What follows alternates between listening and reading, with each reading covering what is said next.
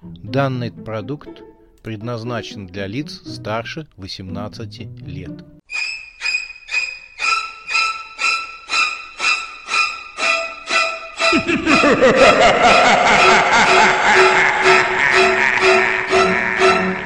Пощекочи нервишки.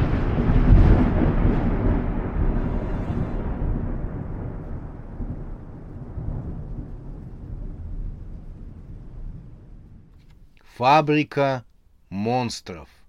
Часть первая. Страшное наследство.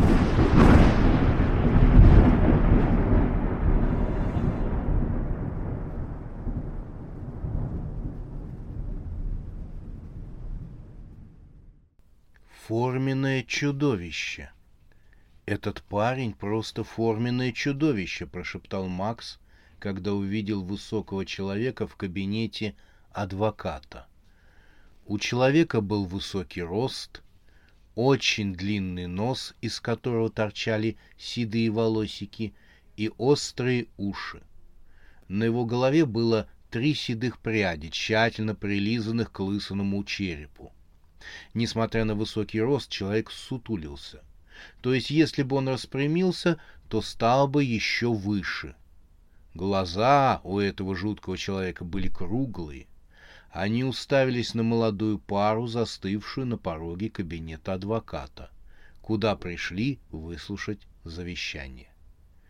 При этом этот чудовищный человек был одет в дорогой похоронный костюм.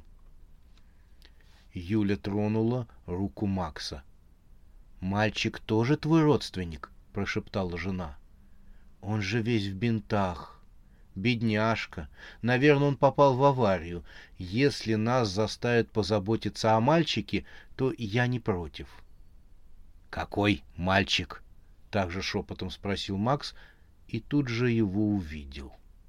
Высокий человек настолько отвлек внимание Макса, что на мальчишку он и не обратил внимания. Да, бинты закрывали несчастному все лицо и руки, даже из-под пиджачка высовывался краешек марли. Ужас какой! Но я не знаю, кто это. Я у дядюшки единственный родственник, — тихо ответил Макс. Может, кто-то из дальней родни? Но я тогда бы знал, хотя и высокого Франкенштейна я тоже не знаю. Тем временем адвокат, высохший старик с ввалившимися глазами, напялив на нос золотое пенсне, достал из папки бумаги и кивнул жуткому мужчине с мальчиком, стоявшим у стола. «Думаю, можно начинать», — сказал адвокат трескучим голосом и обратился к Максу и Юле, сидевшим напротив. «Очень рад видеть тебя, Максим, и твою великолепную супругу. Твой дядя был бы счастлив увидеть тебя, но, увы, все мы смертны». Мальчик в бинтах хрюкнул, словно ему стало очень смешно, но сдержался. В кратких словах адвокат выразил соболезнование. «Смерть дяди такая неожиданность для меня», — сказал Макс. «Я не видел его с тех пор, как окончил школу, почти десять лет назад. Как он умер?» Адвокат хмыкнул и бросил взгляд на странную пару, стоявшую возле стола. «Думаю, управляющий твоего дяди тебе потом расскажет», — сказал адвокат. «Управляющий?» «Да, у твоего дяди было свое дело. Ты разве не знал об этом?» Макс вспомнил, что никогда не интересовался, чем занимается его дядюшка. Дядя обычно приезжал сам и привозил очень дорогие подарки. Подарки продолжали приходить, и когда Макс пошел в институт, поэтому у молодого человека сохранились только хорошие воспоминания о дядюшке. «Если честно, то я не в курсе», — ответил Макс. «Тогда вы, вероятно, не в курсе, что именно вы являетесь единственным наследником, потому что вы единственный родственник». Юля не сдержалась и захлопала в ладоши. «Как здорово!» — воскликнула молодая женщина и тут же спросила: «Во сколько оценивается наследство этого замечательного, расчудесного человека, которого я не имела чести знать?» Адвокат взял листок бумаги, молча написал цифру и продемонстрировал молодой паре. Юля три раза попросила показать ей бумагу, затем подбежала сама к столу адвоката и, убедившись, что глаза ее не обманывают, упала в обморок. «Это же ошибка!» — спросил Макс, обмахивая свою молодую жену бумагой с цифрой наследства. «Это же сумасшедшие деньги! У меня в голове не укладывается!» Лицо адвоката было бесстрастным, как у мертвеца. «Молодой человек, вы меня обижаете. Никому не дано право сомневаться в моей компетентности. Если я сказал, во сколько оценивается ваше наследство, значит, так оно и есть. И это только то, что лежит на банковском счете, не считая еще и самого бизнеса». «Не считая бизнеса!» — воскликнула пришедшая в себя Юля. Она остановила руку мужа, обмахивавшую ее бумагой, и еще раз посмотрела на цифру, написанную на листочке, после чего опять лишилась сознания. «Какая у вас супруга слабенькая!» — заметил адвокат. Мальчишка, обмотанный бинтами, еще раз издал сдавленный смешок. Высокий мужчина по-звериному оскалился, показав клыки, но сохранил молчание. — Так вот, по поводу бизнеса вашего дядюшки, — продолжал адвокат, передавая Максу из аптечки нюхательную соль. — Есть условия. Вы будете владеть всем состоянием, если только примете бизнес. Если вы откажетесь или по какой-либо причине решите выйти из бизнеса, то вы лишитесь всего состояния и вынуждены будете восполнить все, что потратили. — То есть завещание с подвохом? — спросил Макс, открывая флакон с нюхательной солью над бесчувственным телом жены. — Этого никто и не скрывает, — согласился адвокат. — И еще условие. Вы должны жить в доме вашего дяди, то есть непосредственно в здании, где находится фирма вашего почившего дядюшки. Продать здание и производство не имеете права, лишитесь всего, но решать вам. Адвокат улыбнулся, он улыбнулся первый раз за время разговора. Это была коварная и жуткая улыбка. «Впрочем, вы можете отказаться. Желающие найдутся», — сказал адвокат. Высокий жуткий человек наконец подал голос. У него был низкий бархатный голос и звучал, как затаенное рычание зверя, готового к нападению. «Преемственность крови. Владельцем наследства должен быть только родственник», — сказал он. «Да», — согласился адвокат, — «подумайте хорошенько, прежде чем подписывать вступление в наследство. Но если вы будете против, мы можем поискать желающих среди ваших дальних родственников». Юля мгновенно пришла в себя, и не благодаря нюхательной соли, которую муж так и не поднес к ее лицу. «Мы согласны», — выпалила она. «Ну, — начал было Макс, — мы согласны, он сейчас все подпишет». Юля вскочила на ноги и потащила мужа к столу адвоката. «Вы можете еще подумать, — говорил адвокат, — не нужно торопиться. Вам следует внимательно ознакомиться с завещанием». «Я бы прочел бумагу», — сказал Макс жене, принимая из ее рук ручку, которую та схватила со стола адвоката. — Может, действительно стоит посоветоваться с дальними родственниками? — Никаких родственников! — взвизгнула молодая женщина. — С ума сошел! — зашептала она на ухо мужу. — Ты сумму видел? Да за такие деньжища я... Макс пожал плечами и коснулся ручкой бумаги. «Подпишите, обратной дороги не будет», — продолжал предостерегать адвокат. Но Макс уже поставил подпись. Юля схватила бумаги и ознакомилась с завещанием.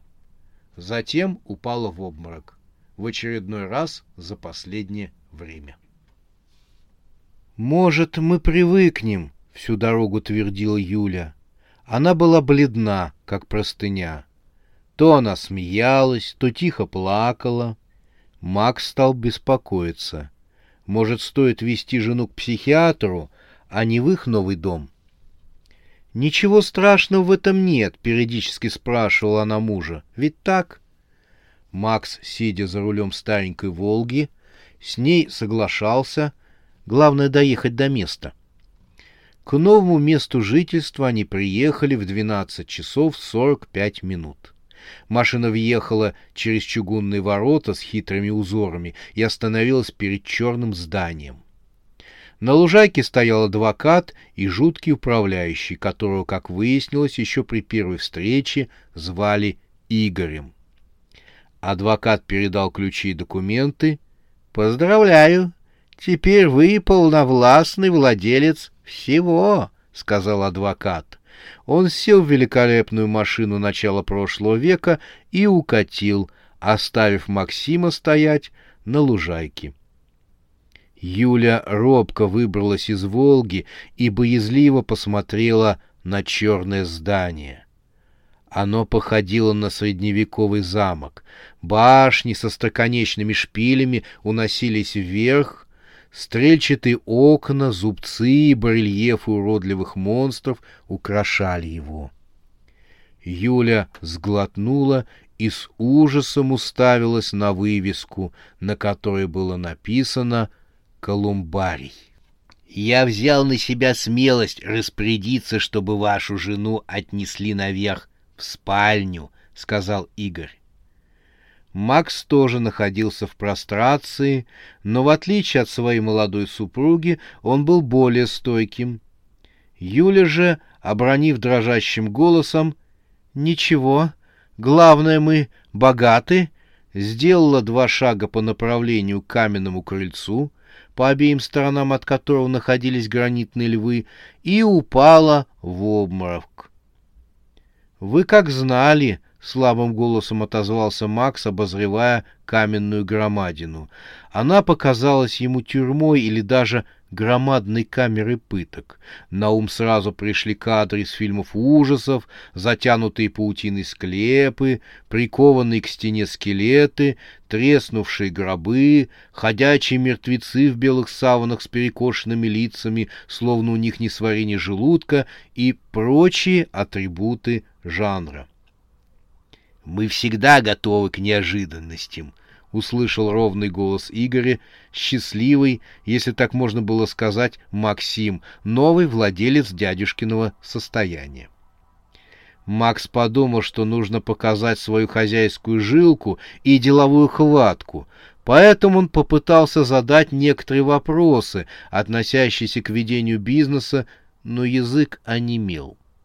Работники «Колумбария» в черных костюмах пронесли мимо него Юлю и, поднявшись по гранитным ступенькам, исчезли за массивной дубовой дверью. «Как на похороны понесли», — пронеслось в его голове мысль. Макс собрался с духом и попытался что-нибудь спросить у стоявшего рядом Игоря. Но с губ сорвалось лишь невнятное «Э-а-о». Но Игорь его понял. «Нет, вход и парковка для клиентов с западной стороны. Отсюда ее не видно. Все отгорожено стеной». Максим кивнул головной и вновь хотел что-то спросить. «О, а, а вот или...» «С восточной стороны находится сад. Чудесный сад. Там ваша жена может проводить все свое время. Ей там понравится. Она не будет видеть производства». — А, э, тогда хорошо, — прорезался голос у Макса. — Честно говоря, когда я увидел, что моя жена опять упала в обморок, то подумал, что я вроде бы как стал холостым. Макс посмотрел на улыбающегося Игоря. Он был выше его почти на полторы головы. — С таким состоянием от вас ни одна женщина не уйдет, — мягко заметил Игорь. — Но если только вы изволите уйти раньше. — Тогда ничего, — успокоился Максим, пока до него не дошел смысл сказанных Игорем слов. — А что значит «я уйду раньше жены»? Вы это о чем? — перепугался молодой человек. Игорь мягко взял нового хозяина под локоть и повел в дом. — Известно ли вам, сколько раз был женат ваш дядюшка? — любезно поинтересовался он у Максима. — Откуда? Он приезжал к нам в гости, а после я только получал от него открытки и кое-какие подарки. Я вообще не знал, что он был женат. — И не один раз, всего тринадцать раз. Глаза Макса округлились. — Сколько? Ох, у дяди была очень насыщенная жизнь. Игорь любезно прервал его. — И весьма насыщенная. Две жены хотели его отравить, три хотели его утопить в ванне, одна в туалете. Ох, страсти-то какие! Две хотели зарезать бензопилой. Одна хотела забить его завивочными щипцами. Забить щипцами для завивки? Такое вообще возможно? О, она очень старалась. Какая одаренная, однако. Но это еще не все. Как, остальные тоже пытались э, сжить дядюшку со света? — Ага. Одна хотела переехать его трактором, а другая — скинуть ему на голову рояль. — Последняя с фантазией. Она э, пианистка? — О, нет. Пианистка как раз хотела переехать его трактором, а рояль сбросила рестлерша. Она профессионально занималась борьбой. Сбросила? Прямо на дядю? Хотела. Но по чистой случайности она сбросила рояль на пианистку.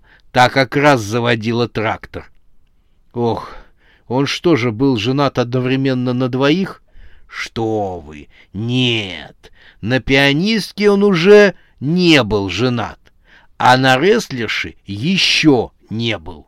— Ну и дядя, а, а к чему вы мне это все рассказываете? — Для просвещения, мой друг, просто обычно женщины здесь не задерживаются. Разговаривая таким образом, мужчины поднялись по лестнице и оказались в большом и светлом вестибюле. Он был выложен светлыми каменными плитами. Каменная массивная лестница, по которой мог спокойно пройти полк бравых гвардейцев, вела на второй этаж. У подножия лестницы в красном платье и раскосых очках, в которых ходят лишь стервозные секретарши, стояла молодая женщина. Красное платье подчеркивало ее точеную фигуру. В одной руке она держала папку, а в другой — остро заточенный карандаш. Макс почему-то сразу понял, что этой женщине он не нравится. И не нравится очень сильно. Молодой человек примирительно улыбнулся. «Здрасте», — сказал он. На что особо, поправив очки, ответила очень громким и неприятным голосом, будто фреза впивается в уши. «Приехали! Почему так долго?» Макс сморщился. Голос резал барабанные перепонки. «Клиенты уже ждут», — сказала она. «Дела стоят, а вы где-то прохлаждаетесь». Игорь мягко улыбнулся ей и представил Максима. «Это наша Людмила. Людочка занимается связями с клиентами, заключением договоров, заказами и отправкой заказов». «Здрасте», — еще раз повторил Макс. «Людочка, заказами мы займемся завтра. Был долгий переезд, и наш хозяин несколько устал. Отвлеките наших клиентов, вы же умеете». Как мне их увлечь? Клиентов ублажать не умею, вновь прозвучало, как металлом по стеклу. Это не ко мне. Я не по бодиуму ходила, а по рингу. У меня список боев, ни одного поражения. У Макса пересохло во рту. «Здрасте!» — вновь зачем-то сказал он. Но женщина расценила его слова как недоверие к ней. «Да-да, ни одного поражения!» — воскликнула она. «Я была самой лучшей рестлершей во всем подпольном мире незаконных боев!» Макс привлек к себе Игоря и отвел его в сторону и шепнул ему на ухо. «Скажите, она сказала, что чемпионка м, по рестлингу?» «Да». «А вы мне сказали, в общем, дядя, рояль, трактор с пианисткой. Вы меня поняли?» «Да, это она!» Макс нервно икнул, а Игорь продолжал своим тянучим голосом. «Она пыталась на вашего дядю скинуть рояль». «Ой, а как же дядя?» «Так он после этого на ней женился». Макс из-за тела Игоря бросил взгляд на Людмилу. Та, хмурясь, наблюдала за ними, хотя и не слышала, о чем говорят мужчины. Макс вновь обратился к Игорю. «Скажите, товарищ, а как дядя умер?» «Так его трактором переехало прямо на свадьбе». «А кто же завел трактор-то?» «Как кто? Пианистка». «Но вы же сказали, что пианистку задавило роялем». «Верно, но трактор она все же успела завести. Вот он и нарезал круги по всему саду, всю свадебную церемонию проездил. А вот когда стали собираться к столу, ваш дядя и вышел покурить в сад. Тут его и переехало». Макс приложил руку к колбу. «Ох, я прям весь в поту. Всего минуту в этом доме, а у меня пульс прям зашкаливает». Игорь по-отечески похлопал его по плечу. «Привыкайте, это еще только начало». Максим хотел ответить, но сверху донесся женский крик. «Юля!» — прошептал Макс. «Это же ее голос!» Людмила зло улыбнулась. «Да, это она! Но ничего страшного!» «Как ничего страшного? Она кричала, там что-то случилось!» «Конечно! Ваша жена обнаружила, что у смартфона нет сети». Макс бросился по лестнице. «Юля!» — кричал он, перепрыгивая сразу через две ступеньки. «Я уже иду!» Людмила и Игорь смотрели ему вслед. «Ты ему сказал? Он еще не в курсе?» — спросила женщина. «Всему свое время», — ответил Игорь. «В нем я почему-то уверен. А вот в его жене нет». Когда Макс влетел в спальню, то увидел тело своей жены, почивавшее на темно-синих простынях, громадной кровати среди черных роз. Кровать с балдахином представляла собой столь помпезную гигантскую конструкцию, что мраморные усыпальницы итальянских скульпторов просто бледнеют по сравнению с ней.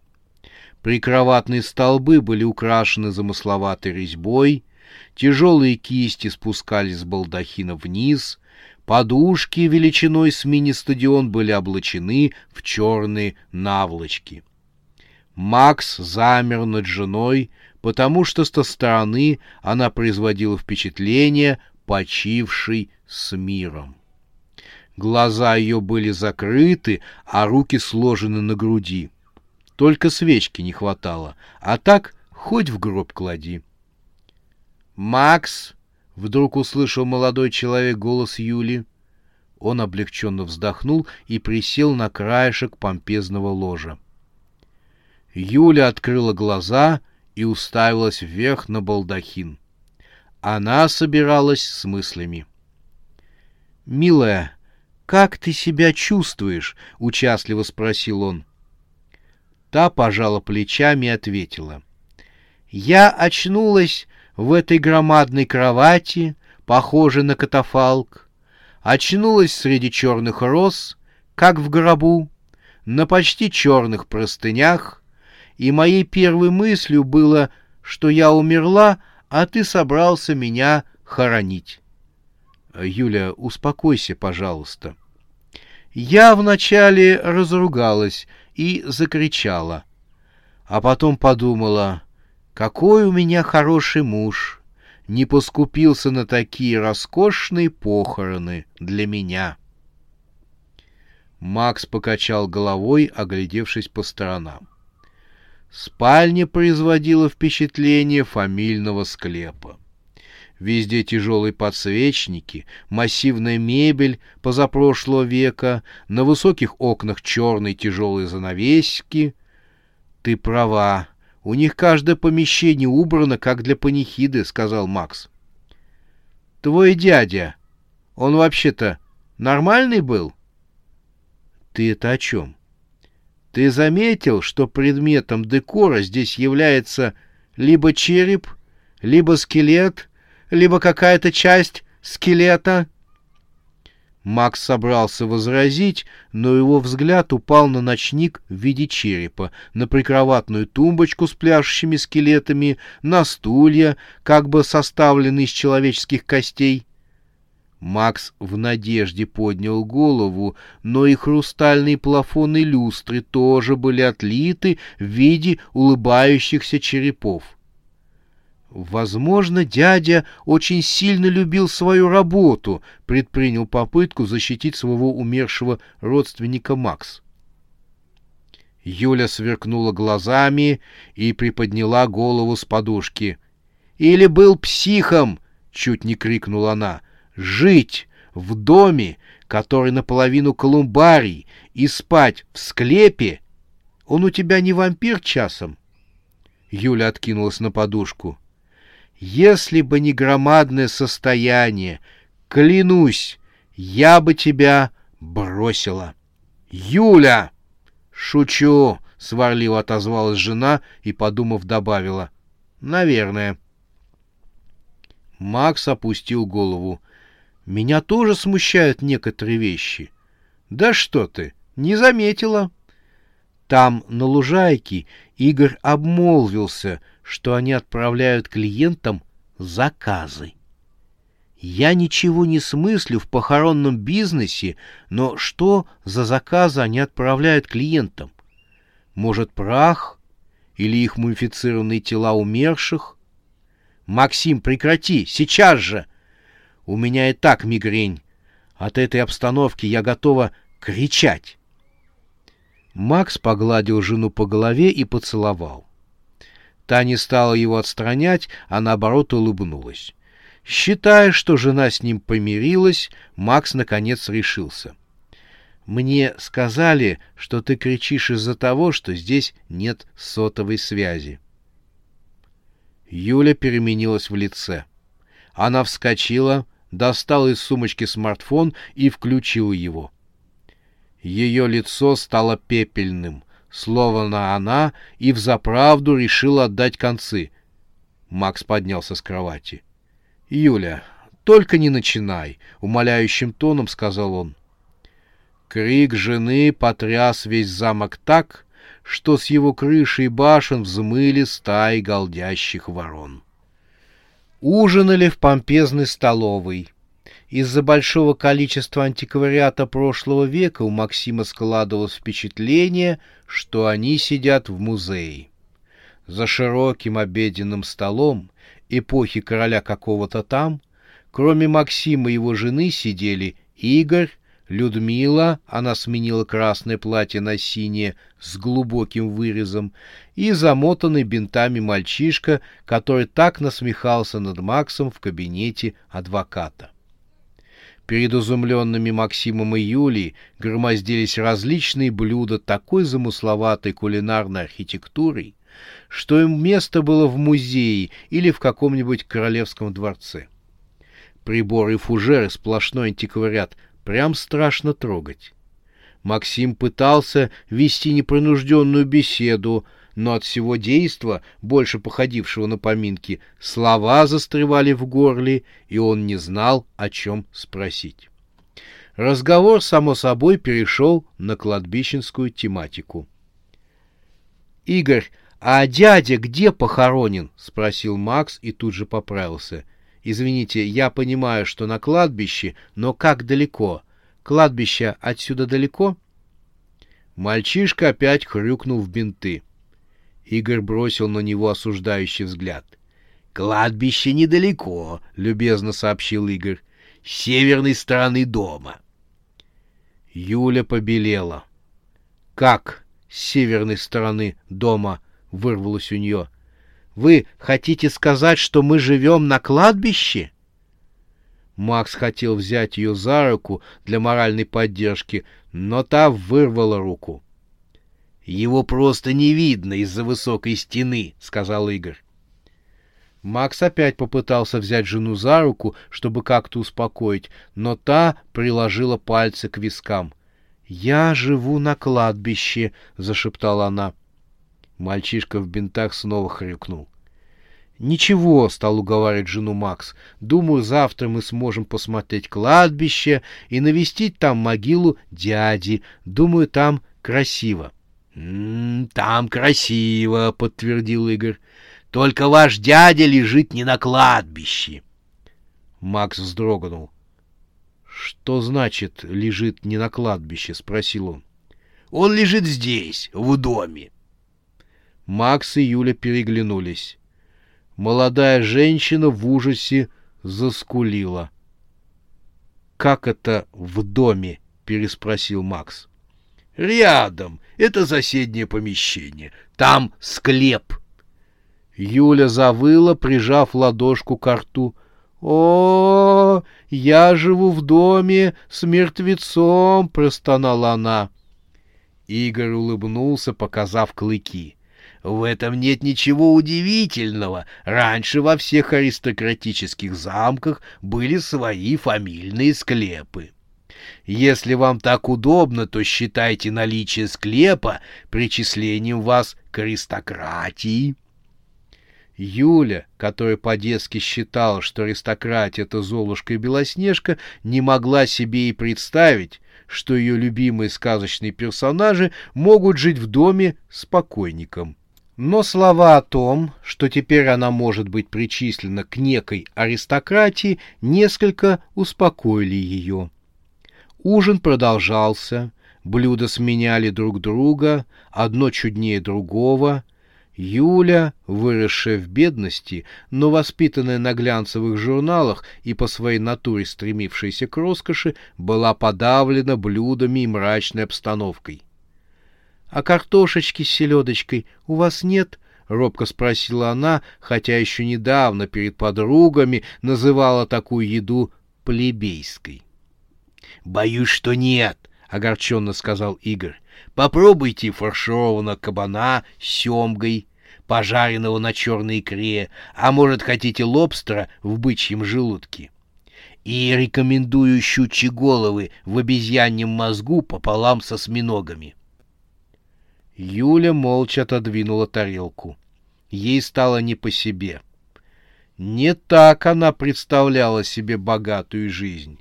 И еще ей было не по себе от глубокого выреза Людмилы. Но делать замечание этой женщины она побаивалась. Уж больно грозный взгляд у нее был из-под раскосых очков. Уж больно неприятный голос был у этой женщины. Такую не перекричишь. И поэтому несчастной Юле приходилось лишь украдкой бросать взгляд на эту властную женщину. Та заметила, что Юля смотрит на нее. Она воткнула в кишки непонятного существа вилку, подняла их с тарелки и откусила кусок. Фарш, или что там было, потекло прямо на стол. Юля с ужасом отпрянула от стола. Она не выдержала и побежала в спальню. Макс нагнал ее возле двери. — Что случилось, милая? — спросил он. Но жена отстранила его руку. — Ты как будто бы не знаешь. Эта тварь ненавидит меня. Милая, ты устала. Нам нужно отдохнуть. Завтра мы посмотрим на все другими глазами. — Правильно, мне нужно отдохнуть, — сказала Юля. — Сегодня у нас было столько переживаний. Да, да, у меня было сегодня много переживаний. — Мы должны лечь спать. — Конечно, конечно, я хочу лечь пораньше спать, но сегодня буду отдыхать без тебя. И с этими словами она захлопнула дверь перед носом мужа. Макс хотел постучаться, но лишь просто вздохнул. В коридоре стояли Игорь с забинтованным мальчишкой, а позади них Людмила. Тяжелый подсвечник в руке Игоря тускло освещал картины, висевшие на стенах. — Нам нужно поговорить, хозяин! — мягко сказал Игорь и поманил Макса к себе. Оставшись одна, Юля заперла дверь. Над ее головой на потолке была роспись семейных похорон любимого слона Раджи. Юля бросила на нее взгляд, потому что ей почудился сквозняк. Больше наверх она не смотрела и стала готовиться ко сну. В потолке открылись глаза. Сквозь потолок прошла зубастая пасть сиреневого существа. Оно плотоядно посмотрело на ничего не подозревающую Юлю.